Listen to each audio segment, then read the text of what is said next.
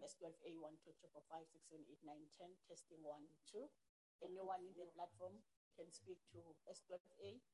S12A committee room, somebody in the platform can speak back to us. 1, 2, 3, 4, 5, 1, 2. Who's in the platform? Vuyo. Vuyo.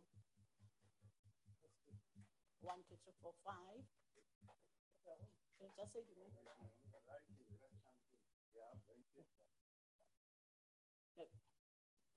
If they muted, I can just say the name and then he's gonna hear me calling him or her. I'm muted. Eh, like since if I can mute hanga, I can. Uh, I don't know that. Mr. It's not from here. Yeah, Hello, Dr. Harvard. Yes. Miss Keller? Yes, I'm audible. Yes, you. So you can hear us. Okay. yes, a little bit. Can, can, can she continue No. speaking? Can she continue speaking? Eh? Can she continue speaking with you? Okay. Say something. Continue speaking. Can you speak to us, Miss Gel? Miss Gela? Miss Keller, yes. Miss Gela, can you speak to us? Speak to S12A. Can you address us? Say something.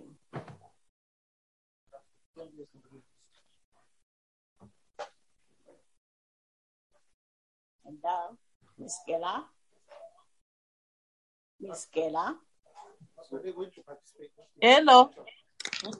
Okay, can you continuously speak to us in the house? Yes, I can hear you. Okay, let's make a conversation. I want to hear you.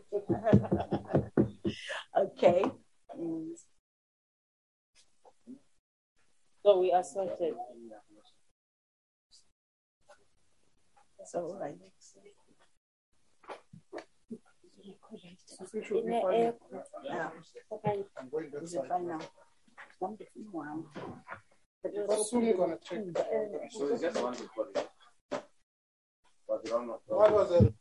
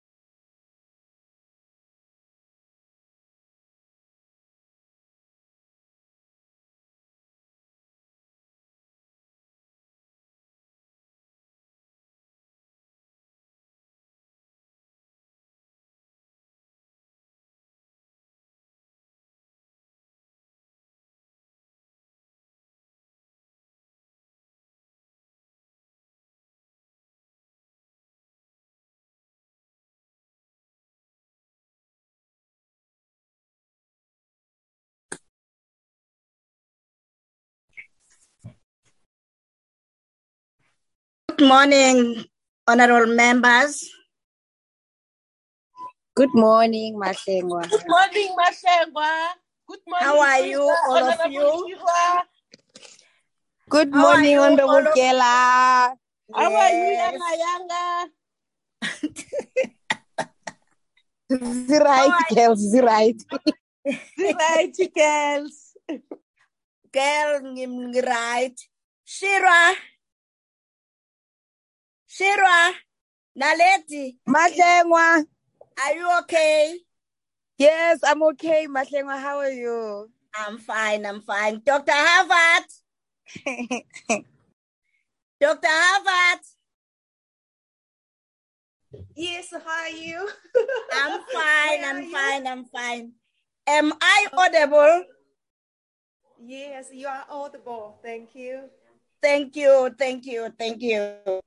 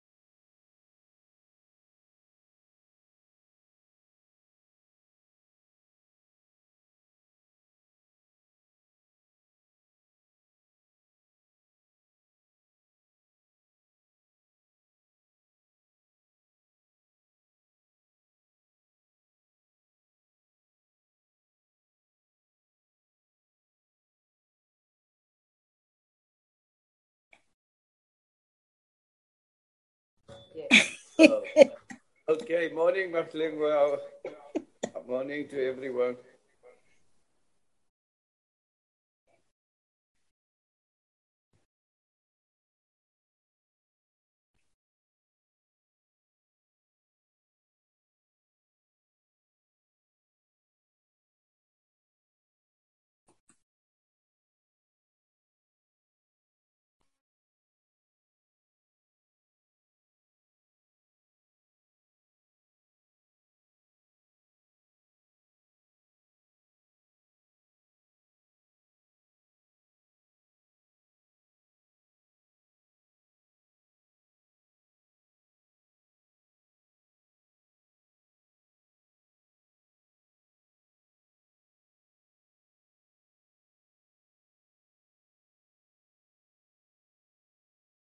Recording in progress.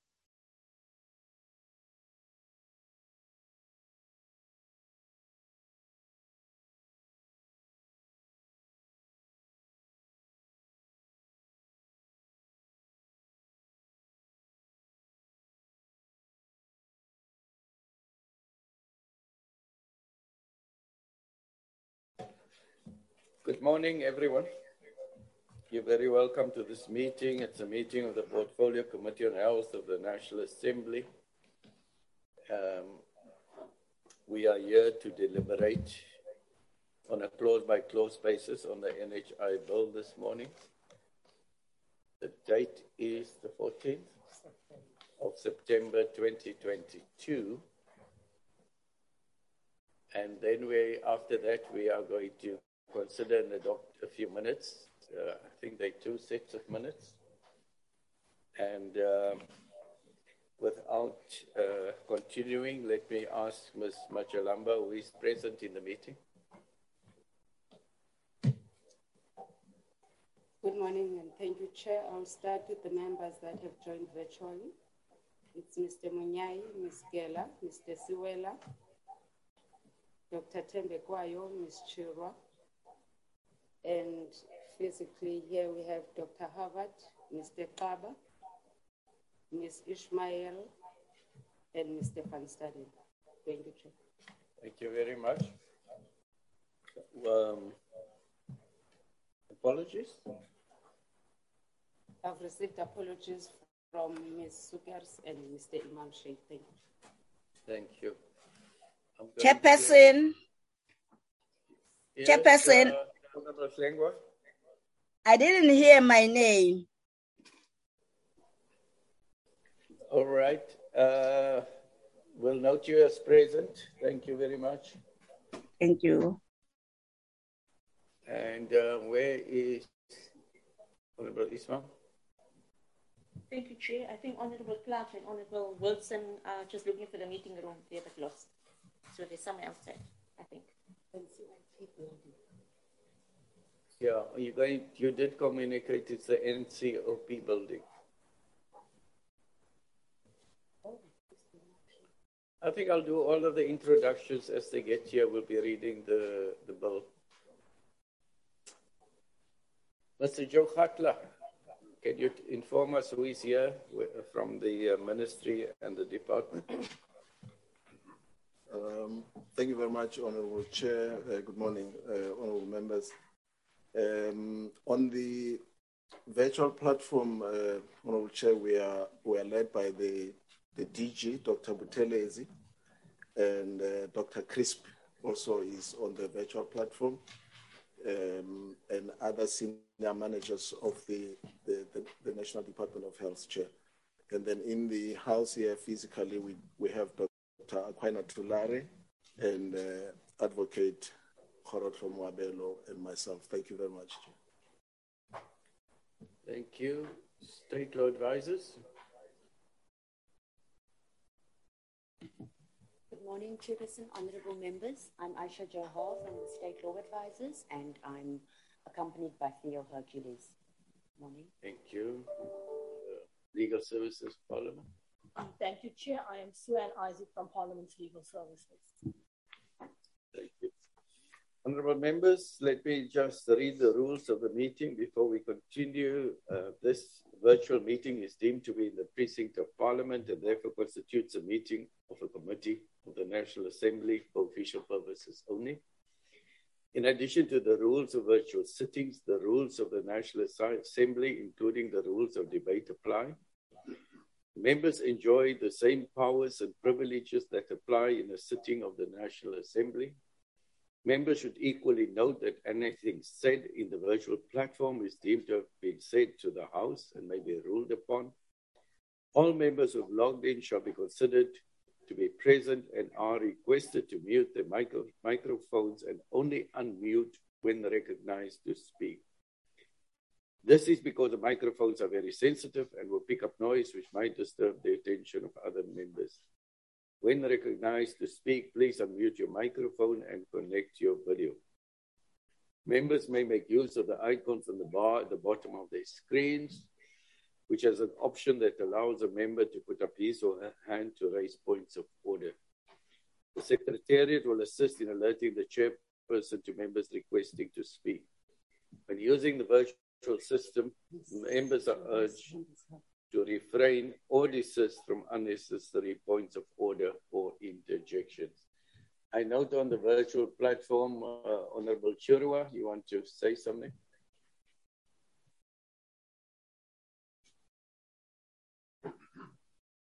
Honorable Chirwa.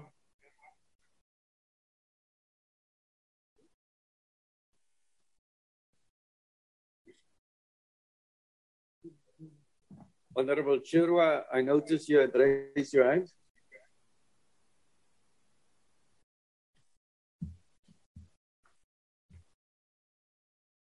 Time is gone. Right. So uh, that hand is, is gone, honorable members. We had gone up to clause 39 and completed clause 39 last week. We are now at clause 40 of the NHI bill. It is headed Information Platform of Fund.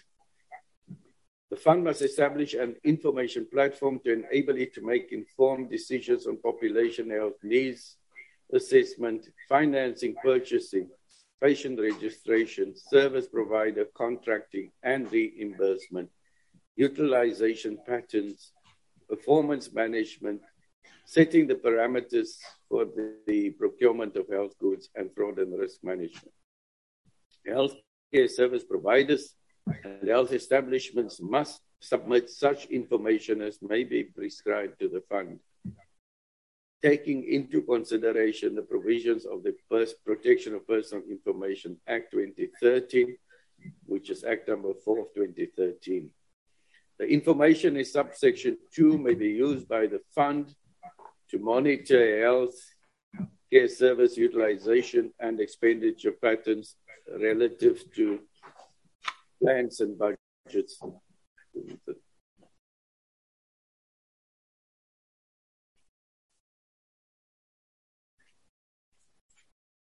Thank you. Yes, so I'll, um, I was just reading uh, a message. I will continue and read this finish, and I will take Honorable Dr. Thembekwayo first, uh, who has some other issue to attend to. I'm going to start again with uh, subclause 3. The information in subsection 2 may be used by the fund to monitor healthcare service utilization and expenditure patterns relative to plans and budgets. Plan and budget for the purchasing of quality health care services based on need. Monitor adherence to standard treatment guidelines, including prescribing from the formulary monitor the appropriateness and effectiveness of referral net- networks prescribed by healthcare service providers and health establishments.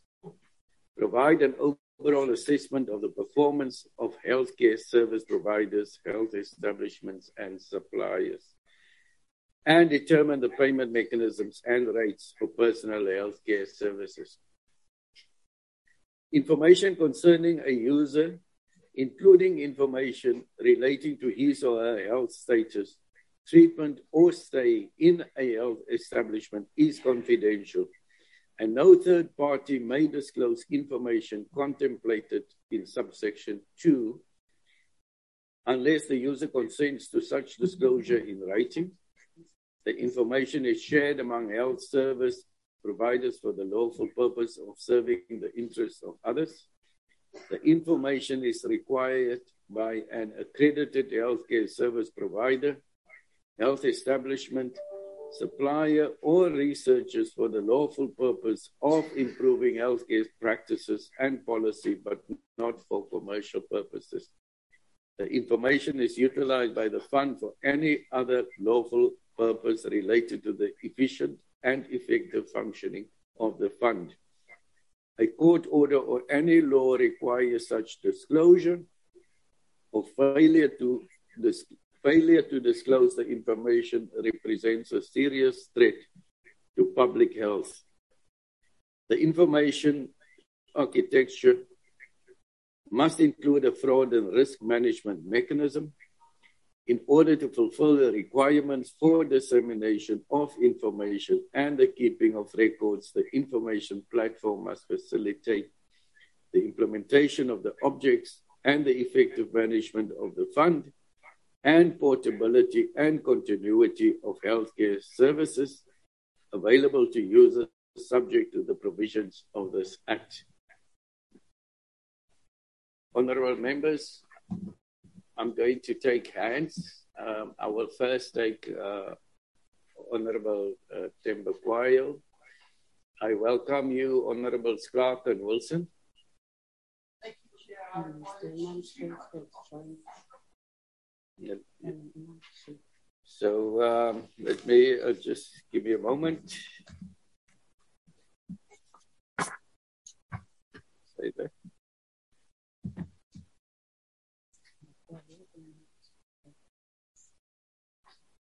See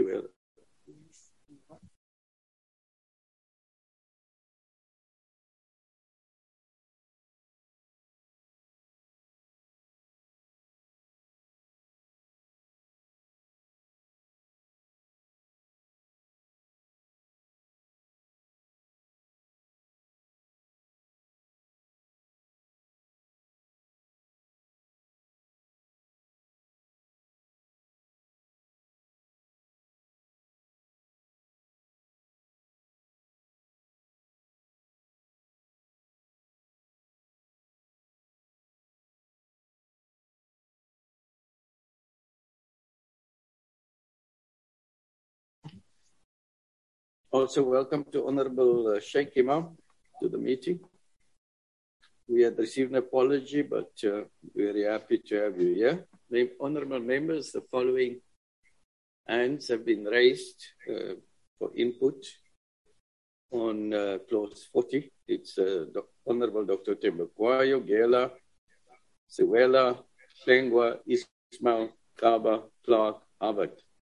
Thembekwayo, Gela, Siwela, Hlengwa, Ismail, Kamba, Clarke, Harvard. In that order. Thank you.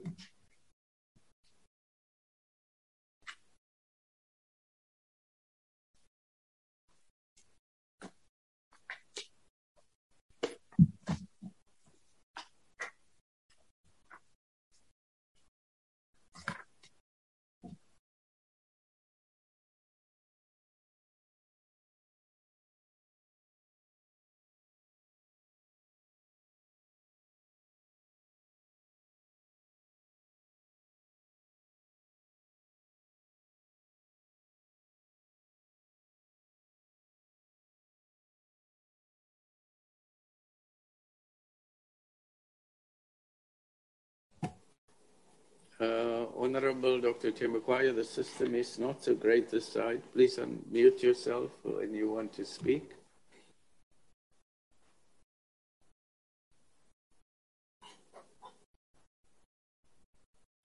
Are you still on the platform, Honorable Thembekwayo? We'll go to the next one, Honorable members. Honorable Gela.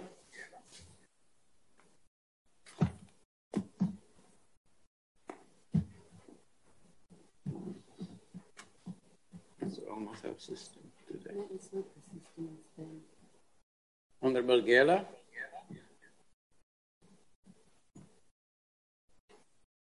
Honorable Siwela? Chair. Thank you, Honorable Gela. Thank you, Honorable Gela. You may continue. Yes, Chairperson. Uh, thank you very much, uh, Chairperson. Uh, good morning, honorable members. Uh, Chair, uh, the ANC support those 40 uh, point uh, yes, Chair. Just give us a moment. Do you have two devices open? No, only one. Can the audio visual guys please attend to the echo?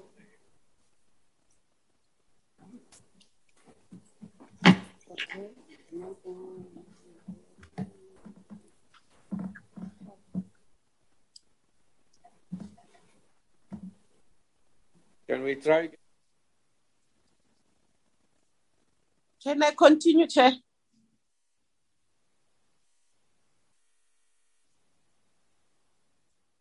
Chair? Yes, please do. Okay, thank you very much, Chairperson. Um, the ANC support clause 40.6A and B uh, for the following reasons. Uh, the funds information platform and um, architecture must be designed and implemented in a way that ensures that uh, users have um, uninterrupted access to needed uh, healthcare services through a continual uh, of health uh, care services providers that are appropriately accredited and contracted. Uh, the second point, Chair, uh, this uh, applies that the funds information uh, system must be uh, robust enough to prevent any possibility of sabotage, uh, information uh, hijacking, or hacking. Thank you very much, Chair.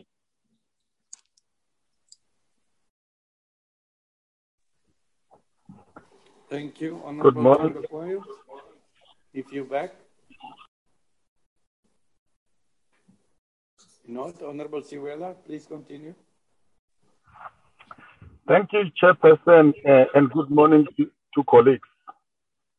Well, Chair, I need to speak to clause 40.2 and indicate that the African National Congress support this clause for the following reasons.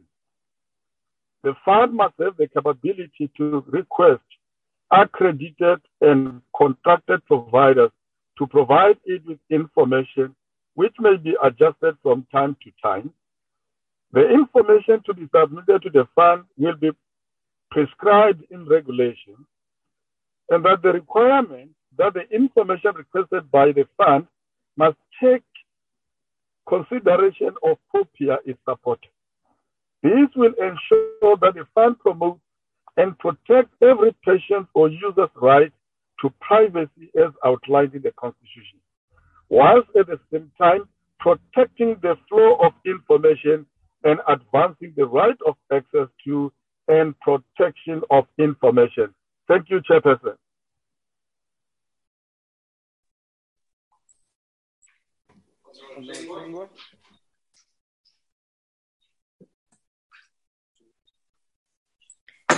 Thank you, Chairperson.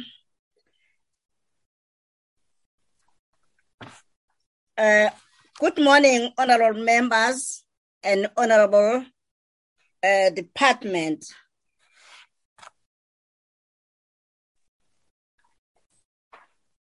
In terms of clause 40,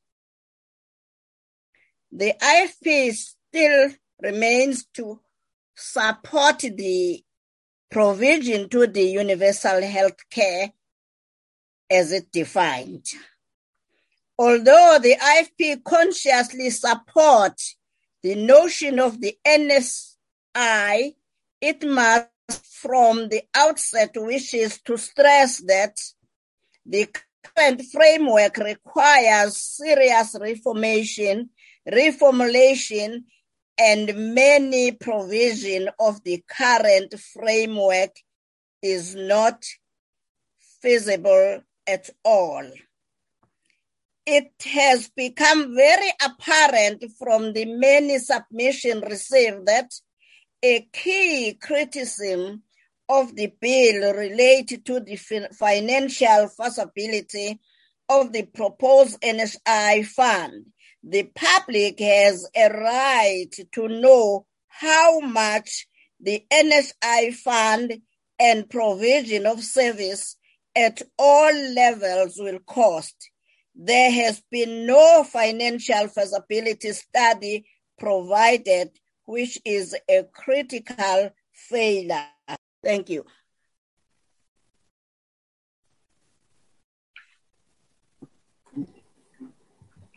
Um, thank you, Chair. On clause 40, section 1, it states the fund must establish an information platform to enable, you know. So I'm just uh, putting a suggestion forward or highlighting that medical schemes already collect significant member information. So rather than the NHI seeking to create its own database, would it not be more advisable and more quicker to rather obtain an exemption from the provisions of the POPI Act and allow members' information to be shared with the NHI and the Council for Medical Schemes. Um, thus, this will be a more as an effective solution uh, going forward and as a quicker solution going forward. My second point, where there is a proper sharing of patient data subject to the protection of medical information, which could still exist on a single data database, but only accessible by those healthcare practitioners who treat the patient, there would be a great opportunity to render more efficient and effective healthcare services with enhanced patient care. Now, my third point, it will be necessary for all public hospitals, you know, to be equipped with the health technology and information technology needed to connect to other hospitals across the country. We know that some of our public, uh, public healthcare facilities do not have all the tools necessary. And uh, obviously, this will be the benefit of, uh, to the benefit of migrant workers and pensioners and patients traveling between provinces seeking healthcare, as some provinces do not have academic and specialized hospitals. So I think this is uh, necessary for everything to be stipulated. And my last point on clause 40, section 5, it says the informa- information architecture must include a fraud and risk management mechanism. I'm stating again that more specifics and clarity needs to be specified on this bill with regards to it. Thank you.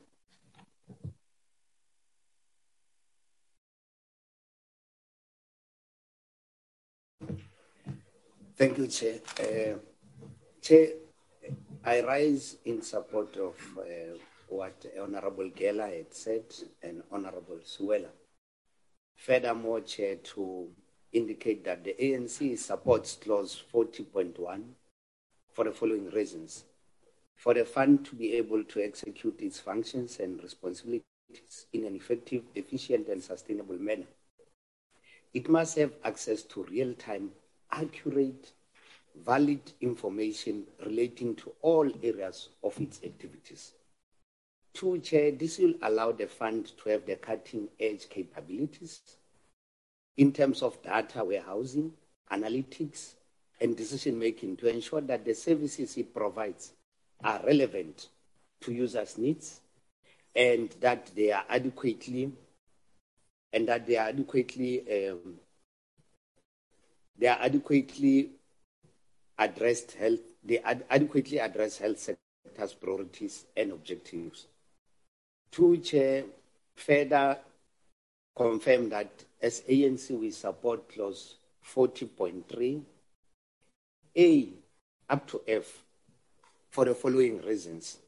The information platform of the fund will be critical for enabling for improved collaboration and coordination among accredited and contracted healthcare providers. Two, Chair, uh, this will include streaming patient or user access to quality healthcare services within a geographical area, improving cost effective cost efficiency in healthcare delivery arrangements, and increasing accuracy and efficiency in planning and management decisions. Lastly, Chair, the clauses will assist the fund to keep track of patients and providers' experiences as relates to its activities including implementing measures to lower cost of care and monitor what impacts this has on quality performance metrics. I submit, Chair. Honorable Chair and good morning, colleagues. ANC support clause 44 from A to F for the following reasons. These provisions are consistent with the prescripts in the Constitution as well as the Protection of Personal Information Act 2013, POPIA. Furthermore, the conditions under which the personal information may be released to a third party are listed under this stringent. Last one. The fund will strictly adhere to POPIA so that it protects patient user privacy and confidentiality in all its activities and the interactions with third parties especially accredited and contracted healthcare providers. Furthermore, I rise to support submission made by Honorable Gela, Siwela, and Honorable Kaba. Thank you, Chair. Honorable Clarke. Um, thank you, Chairperson. Um, section 41 I refer to our previous points on the national components overriding the powers given to the provincial components, and each province would be more suitable de- for determining their own needs more effectively than any national com- component. Um, practically, how will this work given the condition of public hospitals, especially in rural areas who do not have access to internet, phones, and computers? etc.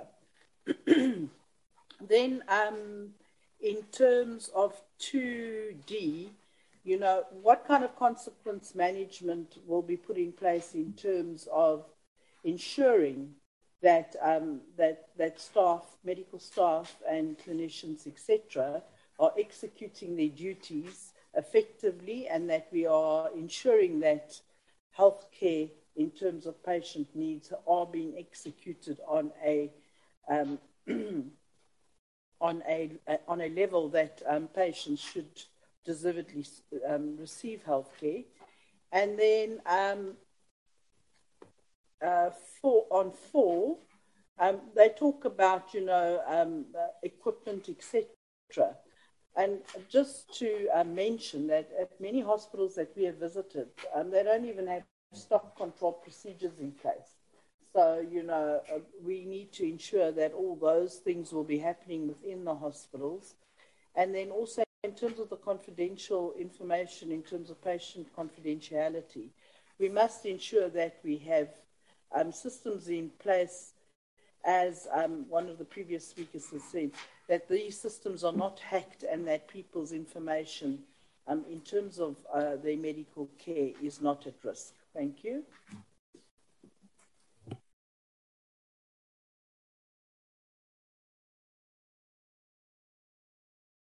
Honorable Thembekwayo, are you back? I don't think Honorable uh, Dr. Thembekwayo is back because of uh, which she is. I will read what she had sent on the chat to me. It uh, simply says, I would like to raise a point of rejection for the clauses under discussion. Then Honourable Wilson, you next. And then Van Staden. Thank you, Chairperson. So, you know, when, when one passes a bill and, and when one uses the word must, it means you have to, and you have to deliver. And if I just take the very first par- paragraph of that, 40.1, and what the information platform of this fund is required to do, I'm telling you right now, and from the outset, you won't be able to deliver it. Uh, number one, uh, we have a province already spending a billion rand just getting documents scanned that are stacked in toilets and God knows where else just to get patient information. Um, at least, at least a third of our population live in rural um, uh, areas without access to, to wireless internet Uh, we have hospitals that don't even have phones, let alone a computer. Um, it requires tremendous training to get this kind of information platform up and running. And then you've got to train people with very, very little knowledge of any kind of IT infrastructure at all to be trained on this. So I'm always very, very wary that when you want to pass bills and you're saying you used must, and you know damn well you can't deliver, it makes you, your, your bill null and void from the outset. Thank you, Chair. Uh, thank you, Chairperson. No, I'm still have the same concerns which I had when we deliberated on clause 34.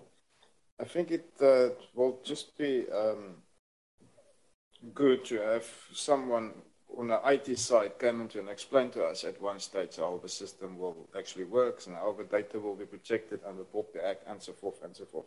Um, yeah, that is my input on this. Thank you.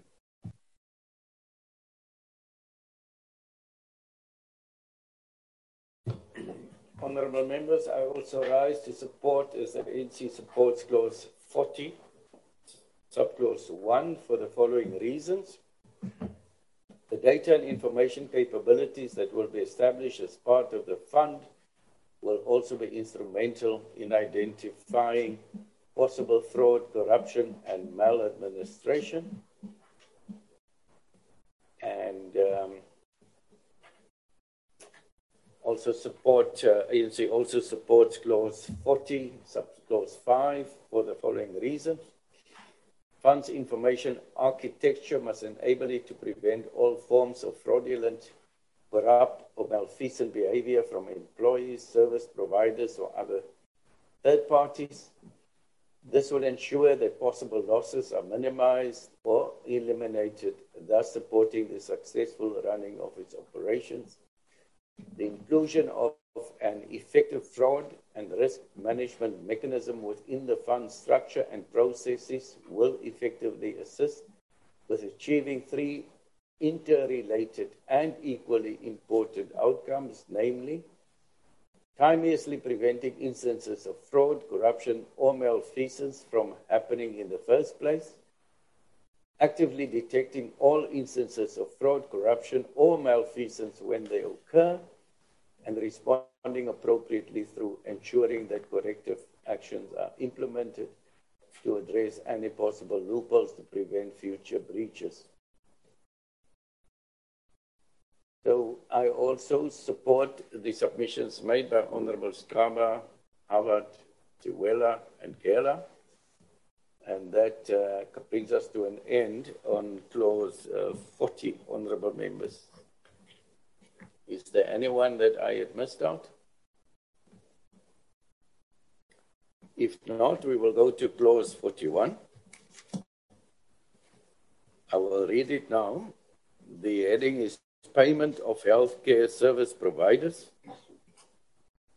The fund, in consultation with the minister, must determine the nature of provider payment mechanisms and adopt additional mechanisms. The fund must ensure that healthcare service providers, health establishments, and suppliers are properly accredited before they are reimbursed. An accredited primary healthcare service provider must be contracted and remunerated by a contracting unit for primary health care. In the case of specialists, excuse me, and hospital services, Payments must be all inclusive and based on the performance of the healthcare service provider, health establishment, or supplier of health goods, as the case may be.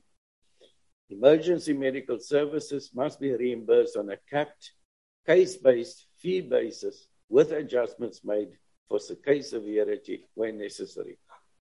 Without limiting the powers of the minister to make regulations in terms of Section 55, the minister may make regulations to provide that payments may be made on condition that there has been compliance with quality standards of care, excuse me, or the achievement of, a, of specified levels of performance.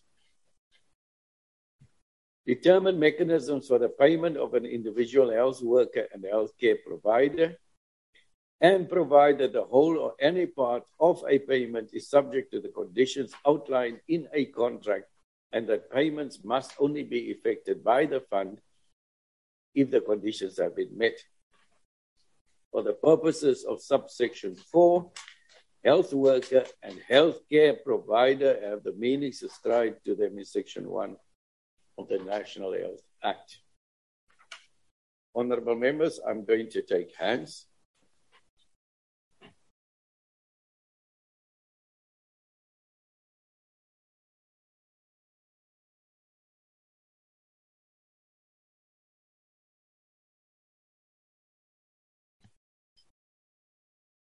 Kaba,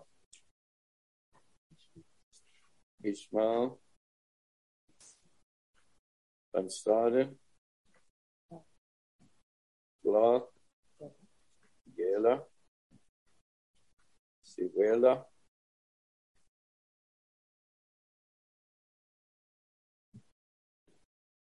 looking for hands. Wilson.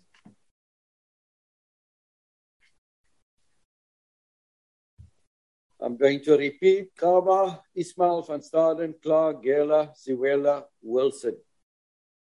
In that order, please, uh, honorable members. Thank you, Chair. Uh, ANC further support clause 41.1 for the following reasons, Chair. Provider payment mechanisms must contribute to a responsive health system by incentivizing improved quality whilst also making delivery of healthcare efficient, affordable, and sustainable. The fund chair must be capable of accessing and deciding on alternative reinvestment tools that must be used for contracted and accredited providers and healthcare establishment at different levels of care. Chair, a strategic purchaser, the NHI fund will pay providers in a way that creates appropriate incentives for effective and for provision of quality and accessible care. The chosen reinvestment mechanisms must be reasonable, take into account budget impact assessment, and must ensure that the fund remains effective, efficient, and sustainable in all its operations and contractual arrangements with providers. This clauses chair allows the minister to establish mechanism to address measures such as these. Furthermore, I rise also to indicate that the ANC support clause, A, clause 41, subsection 3b for the following reasons. ANC notes concerns raised by the medical specialist during the hearings where they indicated that new provider payments that are all inclusive and based on performance will impact on their ability to make the same type of profitability that they are currently enjoying under the current dispensation, even threatening to immigrate to other countries. Other concerns raised by Samache on this clause is that with the exception of emergency medical services, there is no provision for the purchasing of healthcare services from certified, accredited, and contracted private healthcare establishments.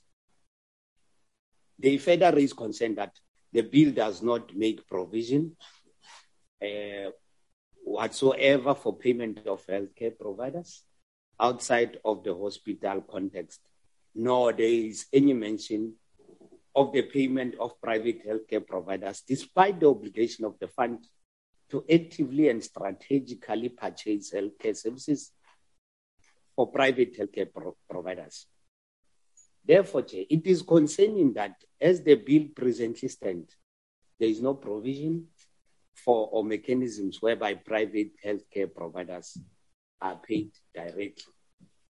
However, Chair, our view is that the fund must be capable of assessing and deciding on alternative reinvestment tools that may be used for contracted and accredited providers and healthcare establishment at different levels of care.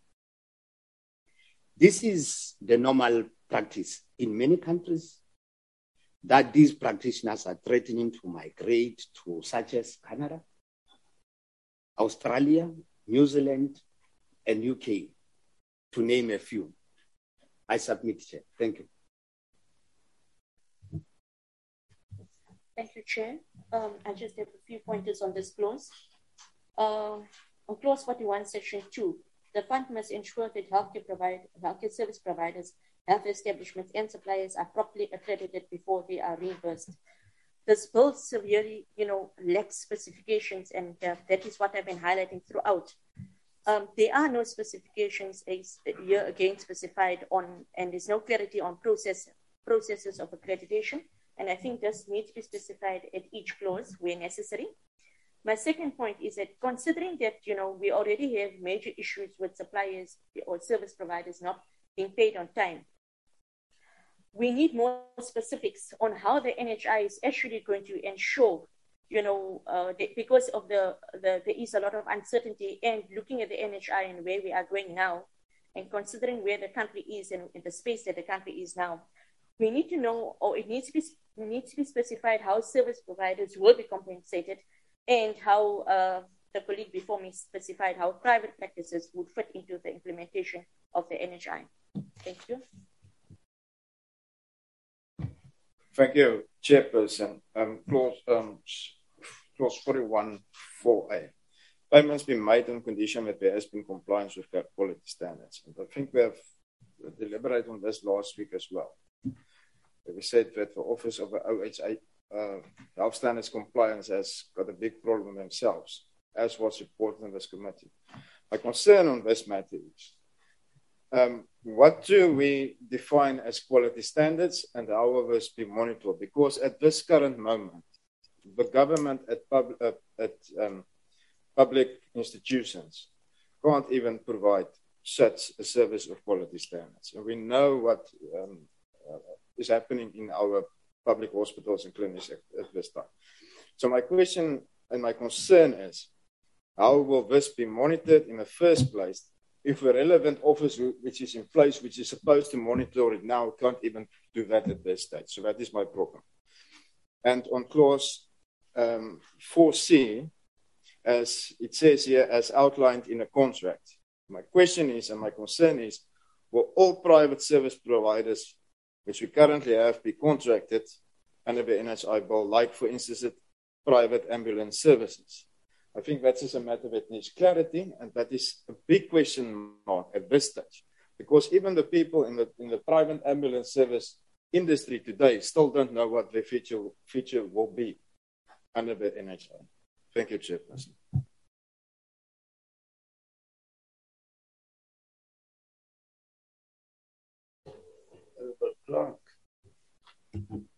Thank you, Chairperson. Um, on clause one, why is the minister involved in the day-to-day running and of the payment fund? Then clause two to three, as per previous points, there are only a handful of healthcare providers who are actually able to be accredited. What could happen with these provisions now? Based on performance, what are these criteria? Will this apply to hospitals who are understaffed or lack supplies due to maladministration on behalf of the department? Will it be based on treatment successes rate? Would this not deter facilities from offering these vital procedures? Will emergency services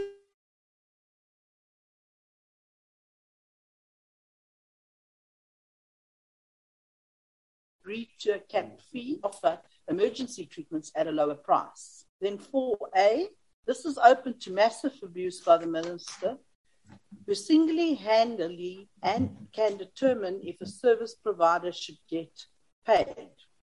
There should be no reason for the minister to get involved in payment of suppliers. Additionally, implementing such regulations would mean that almost every single public service provider would not be paid because they all do not have the requirement required certificates for sufficient level of standards. This should be the power of the board or the committee of the fund. And then C, again, the minister is given excessive powers to determine who gets paid and who does not. This can lead to a huge, to, to huge political influence or controversy. The minister could dictate that, that cadres be paid in full immediately, while others must wait 30 days or more for payments. And then also, um, what would the criteria be when, pri- when the private health care, when private health care is being paid for services provided? What would this criteria be, and how long um, would private health care um, that are providing services wait until they are paid? Thank you. Honorable Clarke, just uh, you need to just correct something. You spoke to clause, you said you mentioned clause one. Are you speaking to clause 49, sub clause one?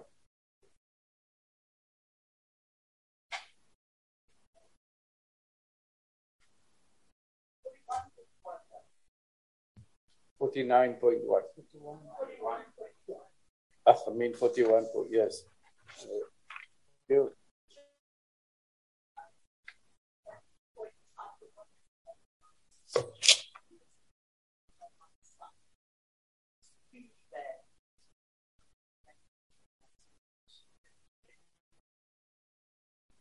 We will bear with you, Honorable uh, Clarke. Thank you. I just needed for the purposes of recording to correct you on that clause. Yeah, yes. I support that because we are a health portfolio committee, so we take care of health of authority. Honorable Kaba, you're going to prescribe new spectacles. Is that what you say? yes, thank you. Honorable Gela? Uh, thank you very much, uh, Chair. Uh, firstly, I want to support this. I'm not audible, Chair. Can you, Chair?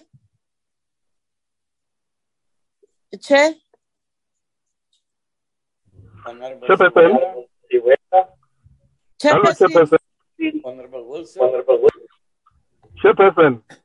Chairperson, there's something. Uh, I, there's I a. must say that this is, is once we get into these sections that this bill completely falls apart in its entirety. Um, what, once we start getting into details like this that are not even fine. I mean, there's no stipulation as to how people will be paid, when they will be paid, what timelines there are. Um, we, it talks about only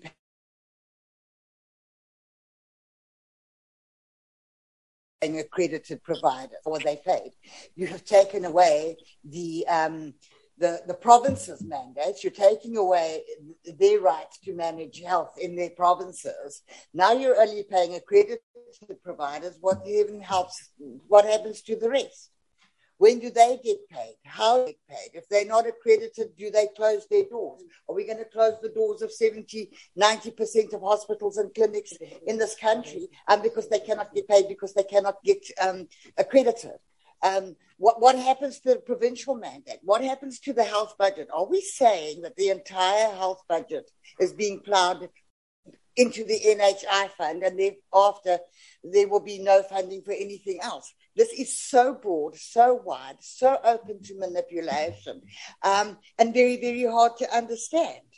Um, you know, I, I, take a look at provinces at the moment and their current accruals year on year. That is not hundreds of thousands. It actually runs into to millions in, in most provinces. Um, they cannot pay their bills. They're underfunded, underfunded. They're underbudgeted. Now we're going this route as well. We are complicating a system that is going to crash around our ears. And there is no, nothing, nothing in this bill here um, that's talking about the over other healthcare service providers. Uh, it only talks about accredited facilities. What's happening to the rest? What's happening to the rest? How, how are they going to get funded? How are they going to survive? And if the fund runs out of money and will only pay the accredited guys first, now there's now we start stealing budget from other budgets Now we're going to put the provinces further, the, the unaccredited or, or other provinces into severe problems um, because they don't get immediate access to their funds or their budgets, or their budgets are suddenly being used to fund this NHI fund that's got no money. It's not going to have money. It's not going to get off the ground anyway. I'm sorry. I have a big concern, and this is where this entire bill starts to collapse. Thank you. Chair. Thank you, Honorable Chair. And ANC supports clause 41 for, for the following reasons. The fund, in consultation with the minister, will determine its own pricing and reimbursement mechanisms. The, this clause ensures the detailed reimbursement mechanism are not legislated, but is prescribed in regulation to provide flexibility for required changes from time to time. Clause 41.5. ANC supports Clause 41.5 for the following reasons. This provision ensures legal and regulatory coherence between the provisions of the NHI bill and those of the National Health Act. Applicable definitions within the bill must be consistent with those provided for the other existing acts. This is my submission. I also support the submission made by Honorable Gaba. Thank you, Chair. Thank you, Honorable Chair. Hlengwa. Chairperson.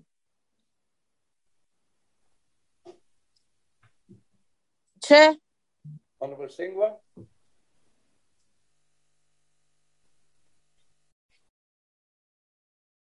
Honorable Geller. Chairperson, I'm audible. Can you hear me? Siwela. Chairperson, good day. Chairperson, can you hear me? Chairperson, what It is happening? seems as if uh, they can't hear us, comrade, uh, honorable members, because I've been trying, but they can't hear us. Nice to you, yes. But, Yes, but you must raise that hand. Honorable Gela, we hear you. We don't know what is happening in the house. The problem is in the house with their system.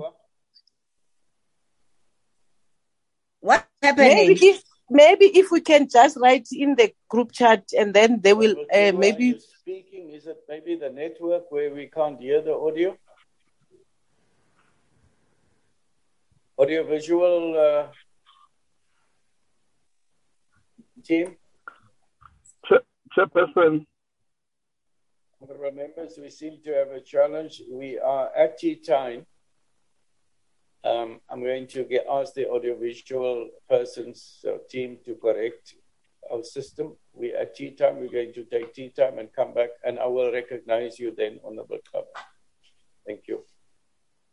We're back at uh, 11:30.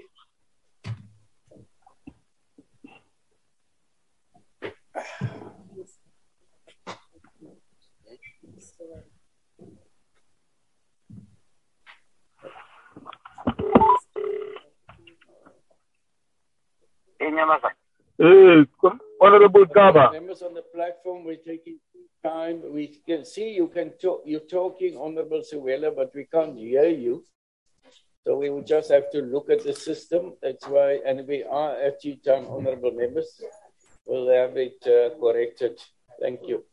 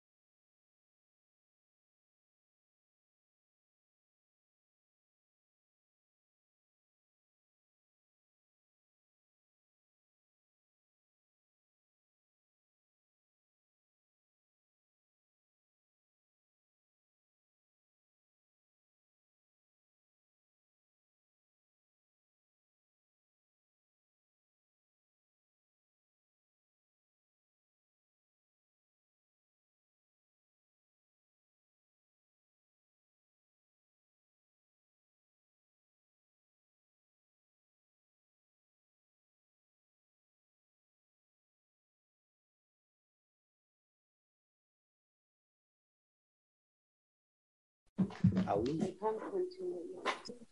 People on the top platform can't hear us. Honorable uh, Siwela or honorable members on the platform, can you send us a chat just to inform us that, that you can hear us? Yes, Chair, we can hear you. Can you hear us, Chair? Sorry, they can't hear us. We can hear you, Chair.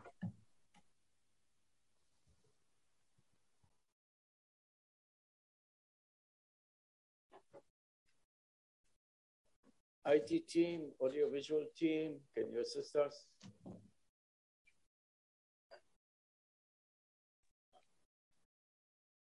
We take five minutes, honorable members.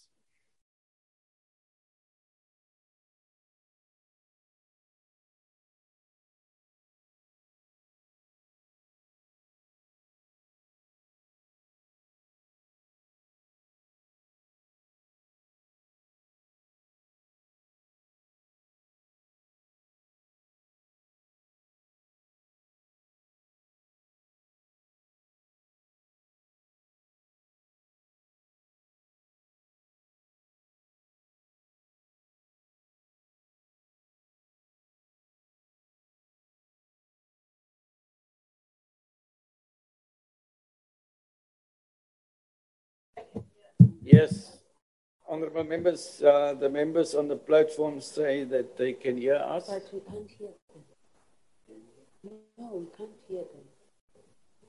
Can you please ask Mr. Simmons to say something?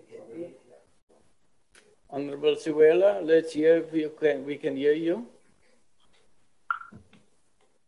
Good morning, Chair. Chair, can you Yes, hear we me? can hear you now.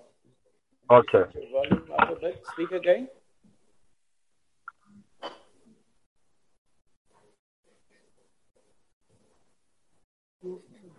No.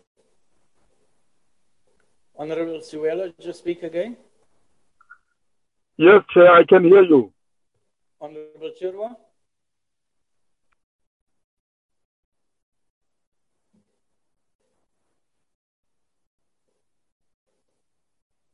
Honorable Gela and Hlengwa. Chair, I can hear you. Yes, Honorable Gela. Yes, Chair. Can I proceed, Chair?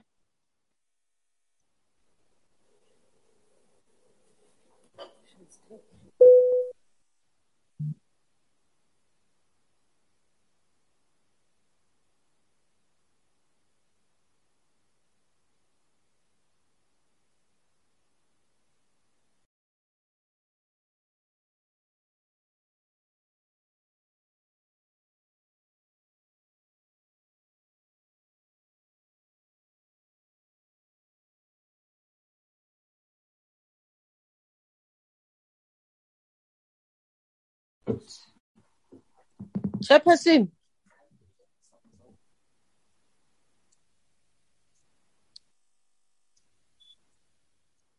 Chair.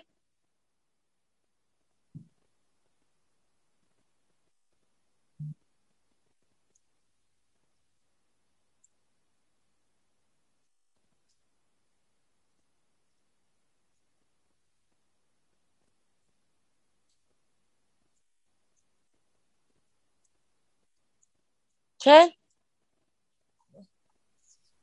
Ke mathata a.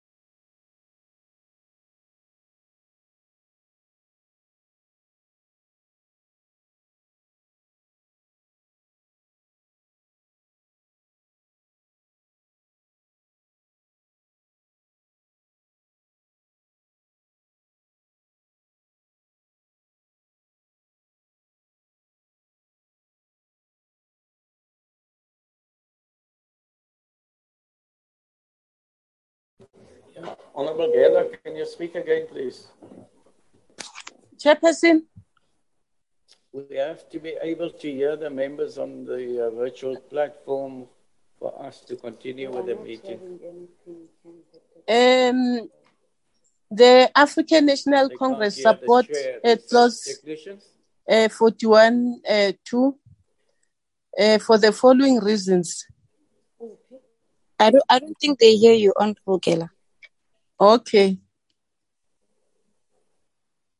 But you can hear me, ne? Let's continue our own meeting. Yes, let's have our own meeting.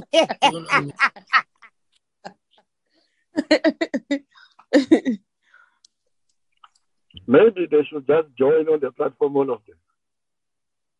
Yeah, I think that will work. Maybe let's propose that in our group chat.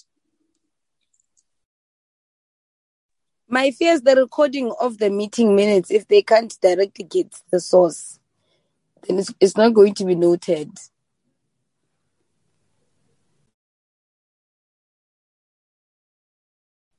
Okay.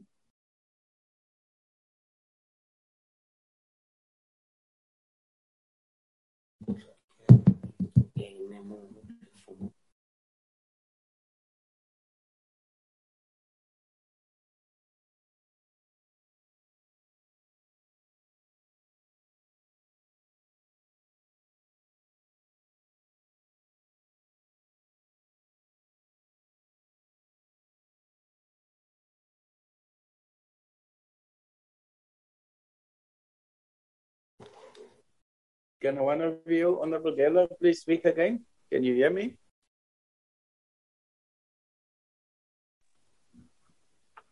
Honorable, Honorable Gela? Gela. Chair. Chairperson. We can hear you somewhere faintly, Honorable Gela, but it's very Okay, let me continue with my submission, Chair, uh, because it seems we have a problem of um, network uh, connection. We we can't um, Uh, hear we, you. we know you're speaking, Honorable uh, Gela. We know you're speaking. We hear you somewhere very, very faintly, not enough for us to make out what you are saying. Maybe it's a it's a system, amplify the volume there, technician? Try now, Honorable Gela. Yes, Chairperson. Firstly, I want to support the submission of Honorable um, Abba, Honorable Harvard, uh, their input. But coming to my input, Chair, on clause 41.2, uh, the ANC support. We can't. Uh, it's fine, Honorable Gela. We can't make out a single word which you are saying. Yo.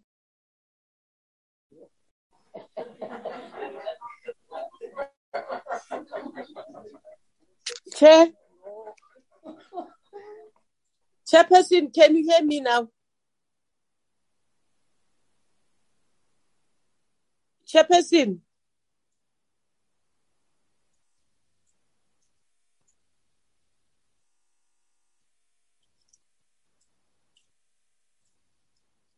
Chair, if you can't hear me, can I forward? Uh, I will forward my questions uh, to Honorable Klaba. Or my submission, Chair.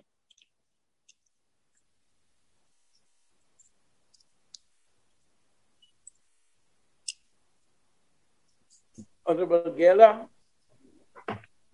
we hear you Yes, Chair. faintly in the background, but we cannot make out what you're saying. So, can you please- Chairperson, I'm I'm saying okay.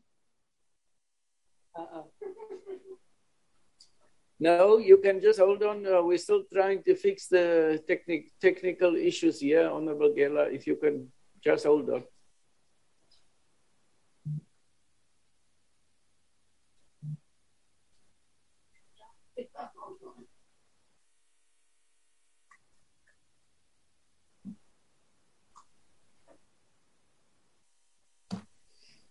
Mm.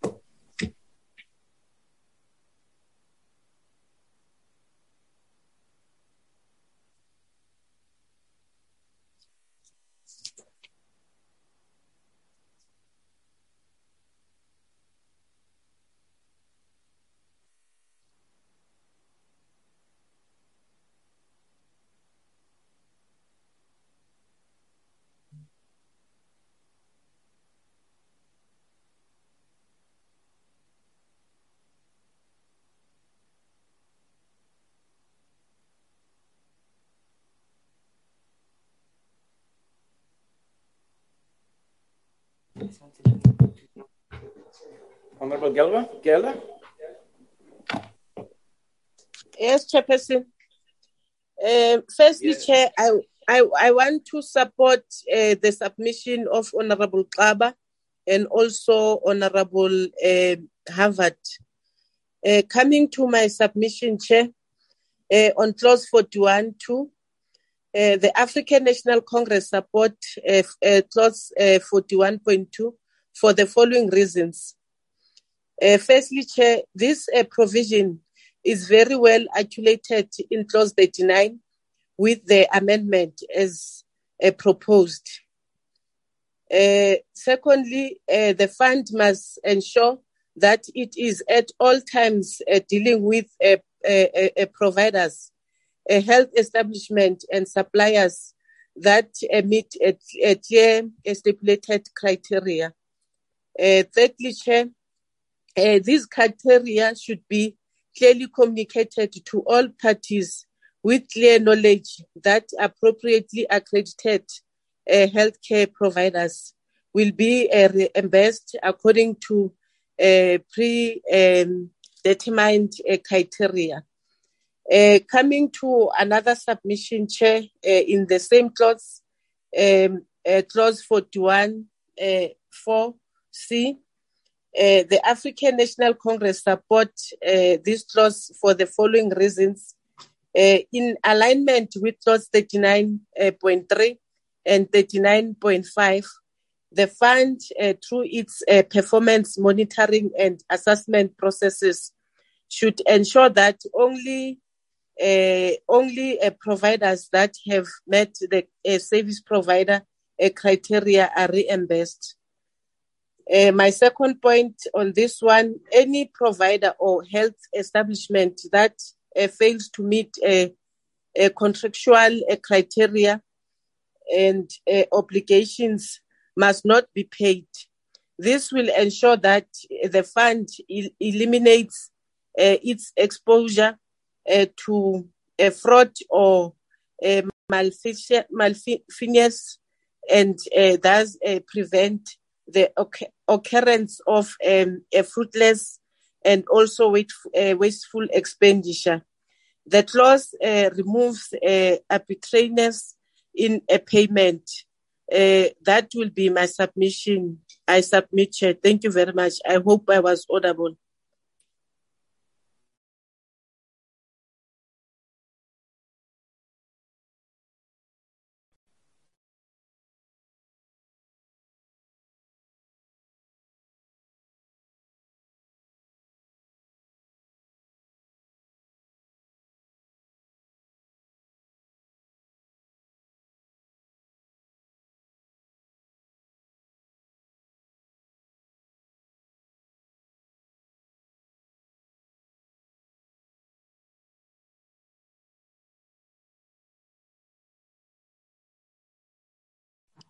I don't know if it's just me, but I don't hear anything now. So I don't know if the house is talking or something, but online I don't hear anything.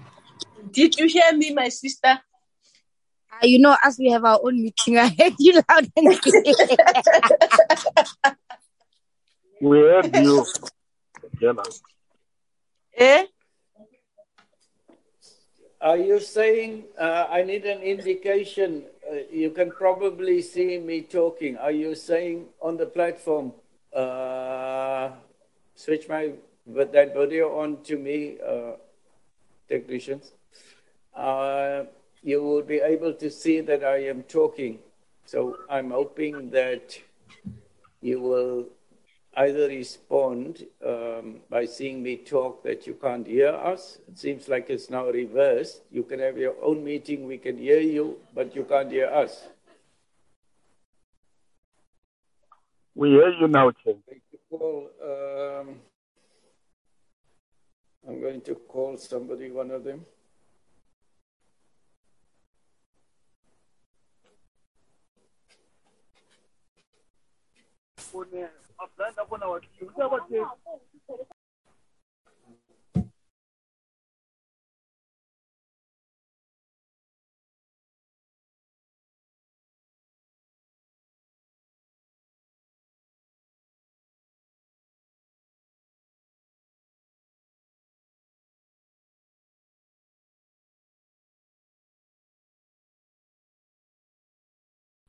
I'm going to talk to you. Hold on, hold on. I'm talking to you now on the uh, system's microphone, and I'm also on the phone with you.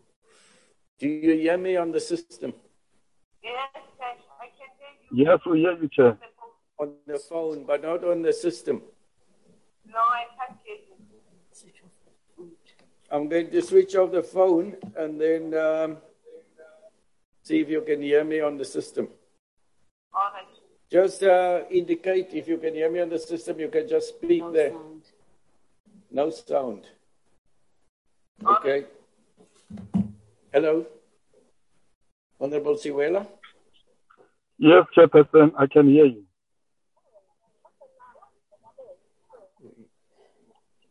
Yes, Siwela, I can hear you. Like Um, we will proceed. There's a big problem here. Um,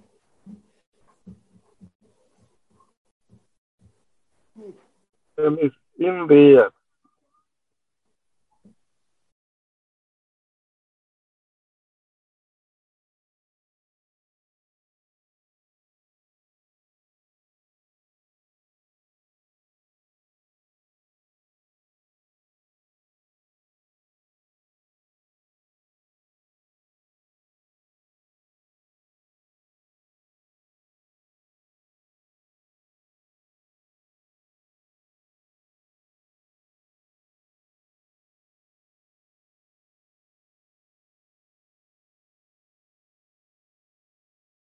Honorable members, we're getting some assistance in.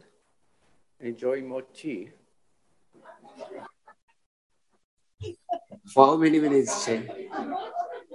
Chair, Chair, we just check for how many minutes will you direct us, or we don't know? I don't know. It's uh, 11.50. Since we're all outside having tea, I'll just call you. Okay, thank you. Yes, thank you. Hopefully by 12. Thank you. Yeah. Done.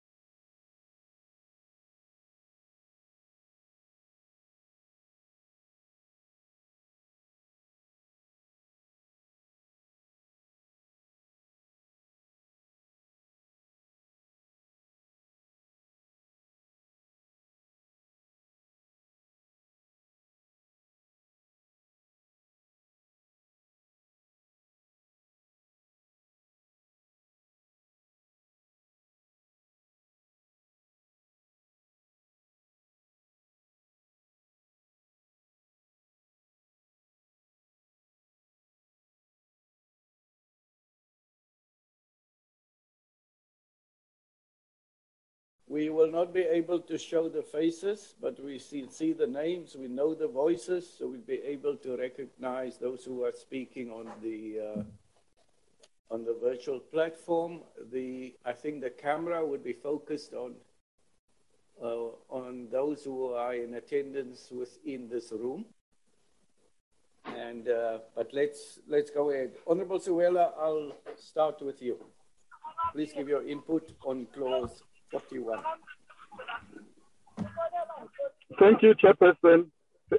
Thank you once again for this opportunity, Chair. Uh, I, I want to speak to 41.3a and indicate that the ANC supports this law for the following reasons. Uh, the contracting units of primary health care are a key structure representative of the fund at the sub-district level. However, the intention of the NHI bill is to create a legal framework for the introduction of a single purchaser, a single payer Schedule 3A entity, thus eliminating the fragmented funding pools and cur- currently characterizes the health sector. In this regard, the CUPs cannot be expected to remunerate healthcare providers as this would, by default, introduce a multi-year payer NHI fund. The ANC therefore proposes the following amendment to clause 40, 41.3a. An accredited primary health care service provider contracted through a contracting unit for primary health care will be reimbursed by the fund using a capitation uh, uh, strategy. Secondly, Chair, I want to speak to uh, clause 31.4a and indicate that the ANC supports this clause. As the primary purchaser of personal health care services on behalf of the population, the fund must ensure that it implements and actively monitors and assess the various reimbursement mechanisms it implements. This will ensure that it implements payment mechanisms that contribute towards realizing the minister's priorities and programs for the health sector, one of which should be, should be improved population health outcomes by accrediting and contracting with providers and health establishments that meet stipulated quality and other requirements and actively monitoring their performance against agreed criteria, the fund will be able to contribute to utilizing its available resources to achieve desired health sector performance targets, one of which is realizing progress towards uh, universal health coverage. I also support the submission of Honorable Kerber, Dr. Harvard, and Honorable Gela. Thank you, Chairperson. Thank you, Honorable Hlengwa.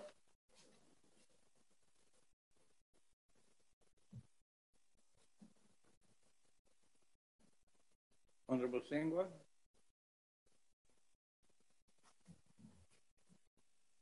Honorable Chirwa.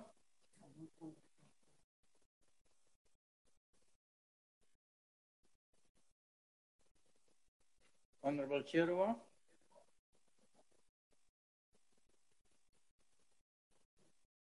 It does not seem like Honorable Chirwa. Well, let me give my input and we'll see um, if they are able to connect, uh, if they're not connected at the moment.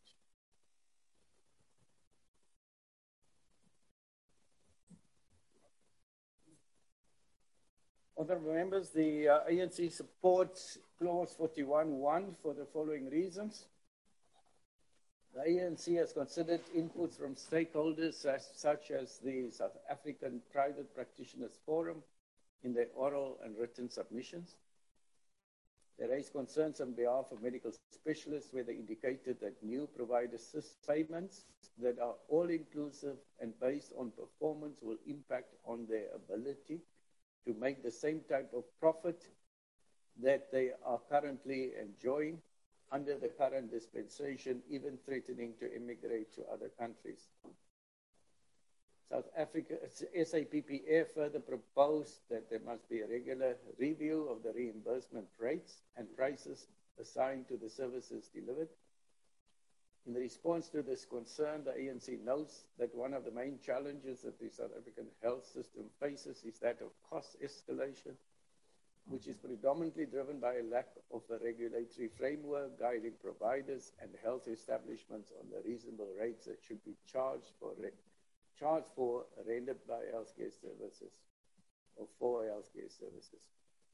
This is also because in the private health sector, primarily as a result of the actions of medical specialists and private hospitals, which are dominated by fee for service as the prescribed reimbursement mechanism of choice, this has contributed to the high and unsustainable costs as shown by the health market inquiry findings. The ANC also supports clause 41.3c for the following reasons. Are you, um, I will allow you once I'm done. Thank you very much. Even the constitutional obligations that one may be denied access to emergency care, it is important that the fund actively implements mechanisms to ensure that patients and users get access to emergency services and that these are reimbursed using a case-based fee structure whilst taking into account budget impact analysis. This is because such fee structures have been shown to effectively assist purchasers of healthcare services to control their costs, and where necessary adjustments are included for severity of cases, they have also been shown to improve efficiency and effectively assist in the control of quality of care. We support this clause aligned uh, to the minor amendments which we have suggested to clause 35.4a of differentiating between mobile emergency uh, services that will be provided by public and private ambulances, and also in terms of mobile and facility-based emergency services. The, ANC also supports clause 41 4B for the following reasons. The NH, um, not uh, 41 4B, um, yes, those are the clauses, honorable members. Let me just have a look. 41 4B, yes, 41 4B. Um, the NHI fund will pay providers in a way that creates appropriate incentives for efficiency and also for the provision of quality and accessible care. As a strategic purchase of personal health care services for the population, the fund must be capable of determining the most appropriate, effective, efficient, and sustainable reimbursement mechanisms that it will use for accredited and contracted providers and health establishments. This will ensure that the fund is able to effectively utilize the resources allocated to its functions and operations, and that it generates the greatest value in terms of population health gains. Healthcare workers and providers who wish to contract with the NHI fund must comply with the stipulated reimbursement mechanism as per regulation. Honorable members, I would want to go back to those before I give you an opportunity, Honorables Wilson and Ismail and Kaba. I must go back to see Honorable Gela. Did we hear Honorable Gela? No. Honorable Gela?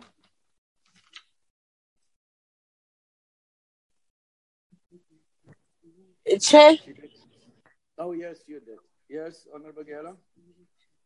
Chairperson, I think I, I've made my submission um, in clause 41.2. Yes, no, I agree with you. I uh, I agree with you. Thank you, Honorable Gela. So, Yes. Honorable Stukwa and Chirwa. Yes, I noted you, Honorable Kaba. So it would be, after that would be Wilson, Ismail, Kaba.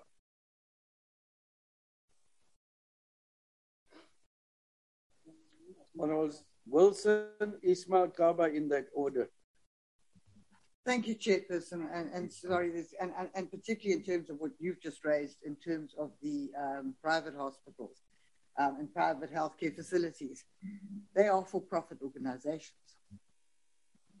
Uh, so when we start talking about reimbursement and at a capped fee, what then happens to their right to be um, for-profit organizations? Because if you are going to do that and you're going to limit them, you are going against the constitutional right of being a for-profit organization. Um, and again, I'm going back to the role of the minister. Uh, without limiting the powers of the minister to make regulations in terms of six, Section 65, the minister may make regulations and then to provide that payments are made on condition that there is compliance with quality standards, etc.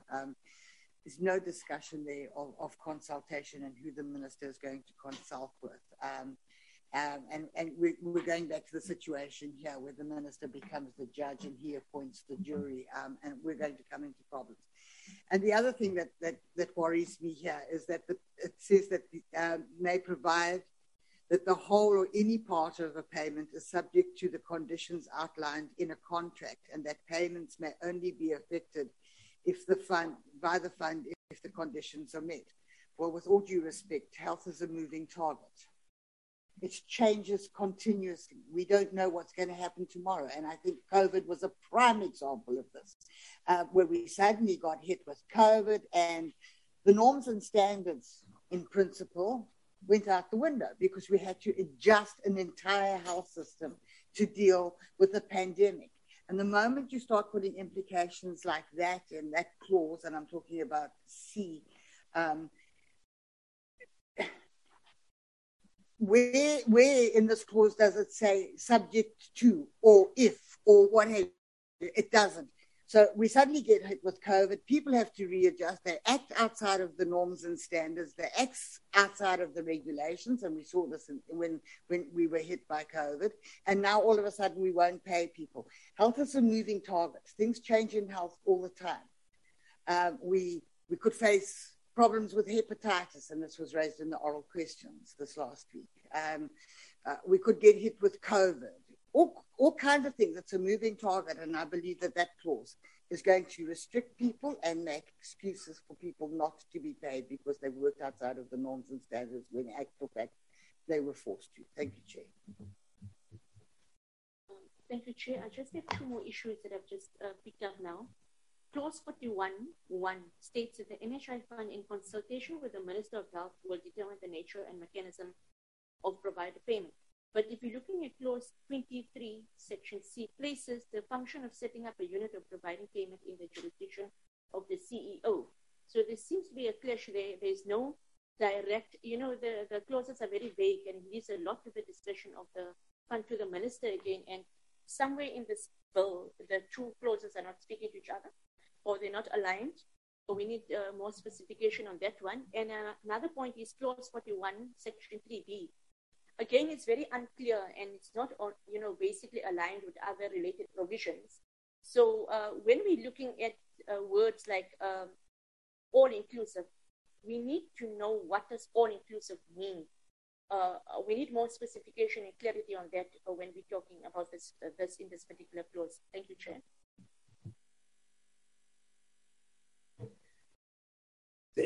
Thank you, Chair. Yeah, Chair, I think with regard to previous clauses and um, what earlier we raised, I think even in other meetings, Honorable Mnyai uh, did uh, indicate the importance of us uh, respecting the constitutionality of the minister, like the rights that he has, which uh, through this bill, we are supporting that work that the minister is currently doing.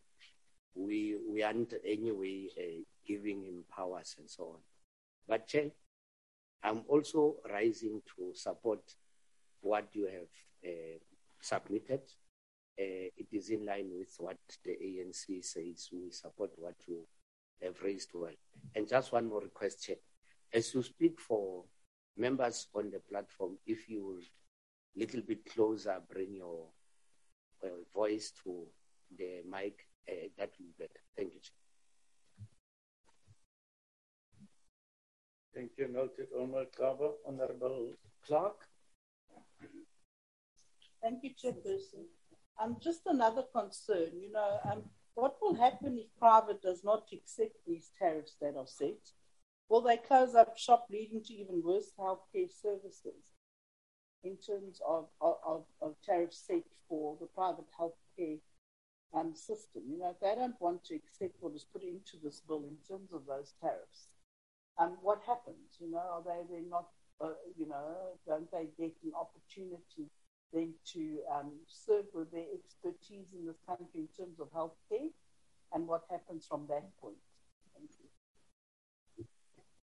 I think there's a hand on the platform, virtual platform. Honorable Siwela. Is that a new hand? Honorable Siwela, is that a new hand? No, it's a legacy hand. Chair, let me lower it. No. Honorable Wilson, that's your third or fourth take? My third one, Chair, very brief. Um, all of this is dealing with, with, with hospitals and facilities that are crack, contracted into the NHI. The question then becomes, um, and what happens when a facility doesn't want to contract into the NHI? Where does this leave them? Thank you. Thank you very much. Honorable members, that brings us to the end of the uh, deliberations on clause 41. It is now 12.20. Um, our agenda indicates we will uh, continue to 13, 15. So we will continue to 13, 15 with the deliberations on the clause by clause bill. We will do the minutes next week uh, due to the challenges which we have had today. We will go to clause 42, and it's uh, chapter 9, headed as uh, complaints and appeals. And uh, clause 42 uh, speaks about complaints. An affected natural or juristic person, namely a user, healthcare service provider, health establishment, or supplier, may furnish a complaint with the fund in terms of the procedures determined by the fund in consultation with the minister, and the fund must deal with such complaints in a timeliest manner and in terms of the law. The investigating unit established by the chief executive officer in terms of section 20, sub, um, subclause 2E, must launch an investigation to establish the facts of the incident reported and must make recommendations to the chief executive officer as to the way in which the matter may be resolved within 30 days of receipt of the complaint.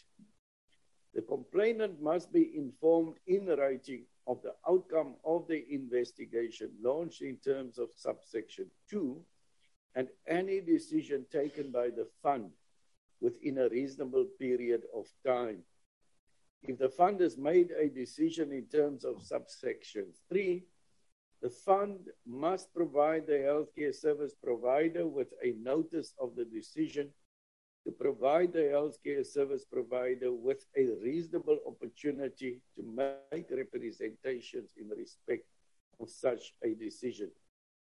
Consider the representations made in respect of paragraph A and provide adequate reason for the decision to withdraw or refuse the renewal of accreditation to the healthcare service provider as the case may be. I'm going to take hands. Uh, Baba, Ismail, Clarke, Wilson, Siwela, Harvard,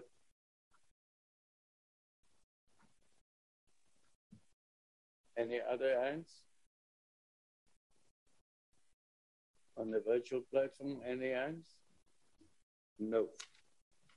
All right, honorable members, I'm going to repeat. Kaba, Ismail, Clarke, Wilson, Siwela, and Howard. Thank you, Chair. Chair, the ANC supports clause 42 for the following reasons. ANC notes the concerns raised by the stakeholders, such as TAC and Section 27, that this clause must not limit those persons who may make representation to healthcare services providers only. That's one. Two, Chair, instead, they have proposed that the term should be replaced with an affected party so that complainants of any nature, including those persons who are the subject of the complaint and affected third parties, may rely on the section to make representation to the fund. Have their representation considered by the fund and be provided with adequate reasons for the fund decision. Chair, ANC support this clause because it clearly states that the fund must be must develop and implement protocols and procedures for dealing with complaints raised by various stakeholders, including users, patients, providers, and suppliers. ANC cares, Chair.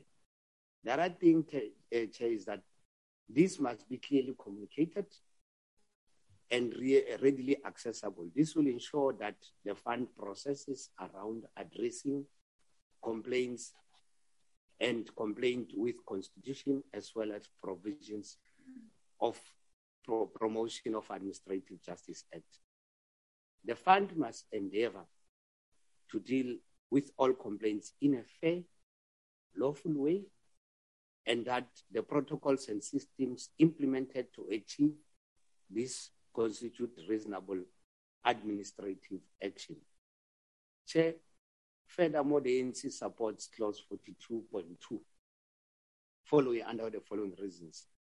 The fund must be capable of speedily investigating any incident reported to it, and it must exercise its investigating powers in a fair, non prejudicial, or transparent manner. The outcomes of such investigations must be speedily, re- speedily re- reported within stipulated timeframes. Where deemed necessary, the investigating investigation unit, as established by CO, should be able to forward and furnish relevant information about specific incidents to other bodies such as the Health Professional Council and the National Consumer Commission and the South African Police Services. I submit, Chair. Thank you. Thank you, Chair. Uh, I have quite a few matters to raise on this point.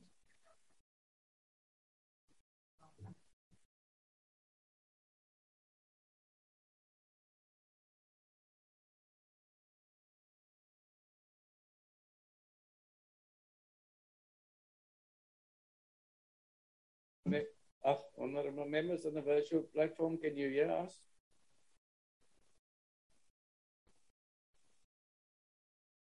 Any honorable member on the virtual platform, can you indicate whether you can hear me speaking? Chairperson, I can hear you. Chair, I can hear you. Siwela seems to be speaking, but we can't hear him now. Yes, I can hear you, Chair.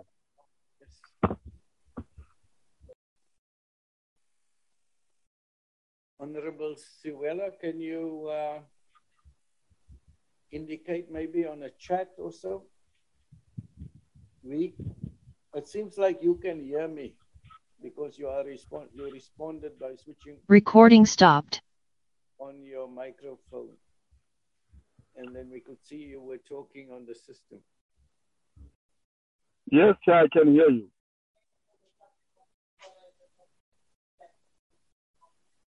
They can't hear us either.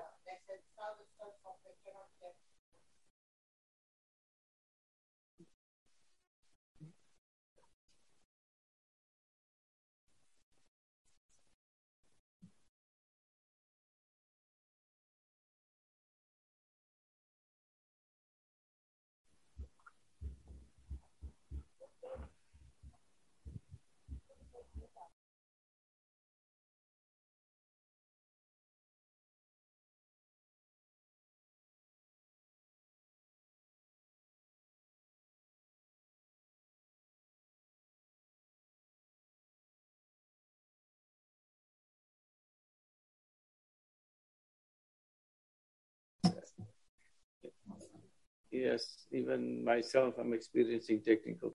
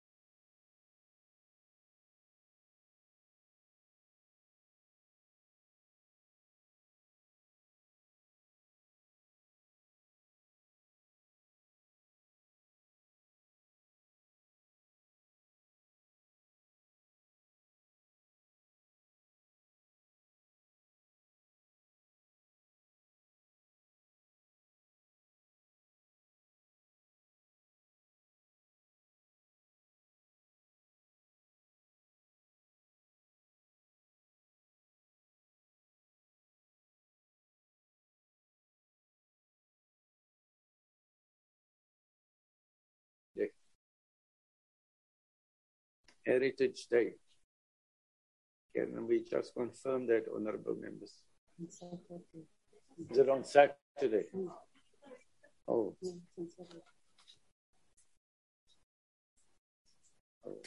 Okay.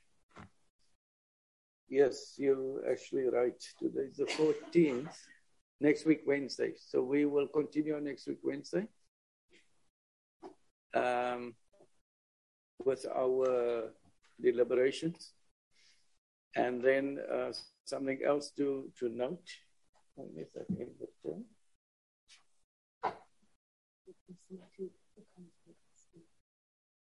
Okay, and then any other uh, discussions we wanted to have, and also the minutes we wanted to consider and adopt will then be held over for our next meeting.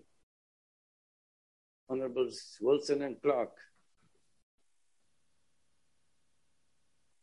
Uh, we're both going to talk on the same point. The, the Honourable Clarke can continue, Chair.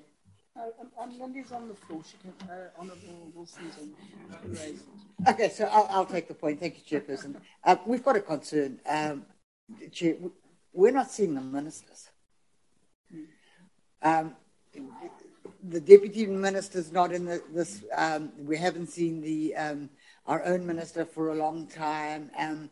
And, and, and honestly, you know, at the end of the day, they're the ones who are going to be held accountable. And I do think that there comes a point when we need to have um, to see our ministers' faces. I mean, that's what we're here for. That's who we hold to account, and we're not seeing them at all. And, and um, I have issues with that. Um, I think we need to have the ministers here on a more regular basis. Thank you, Chair.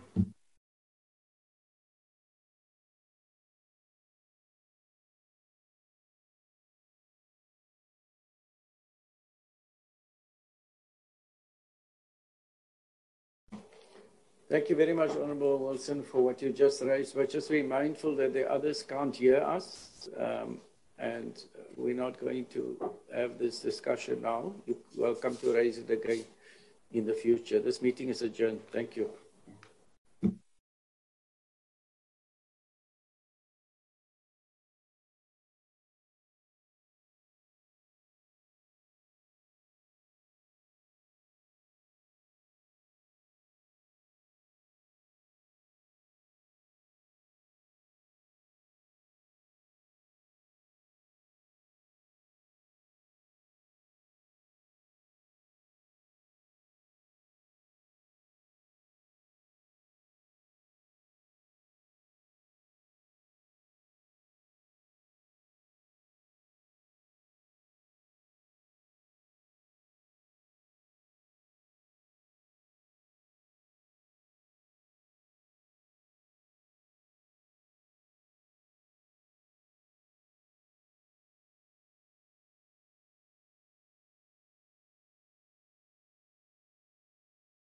嗯。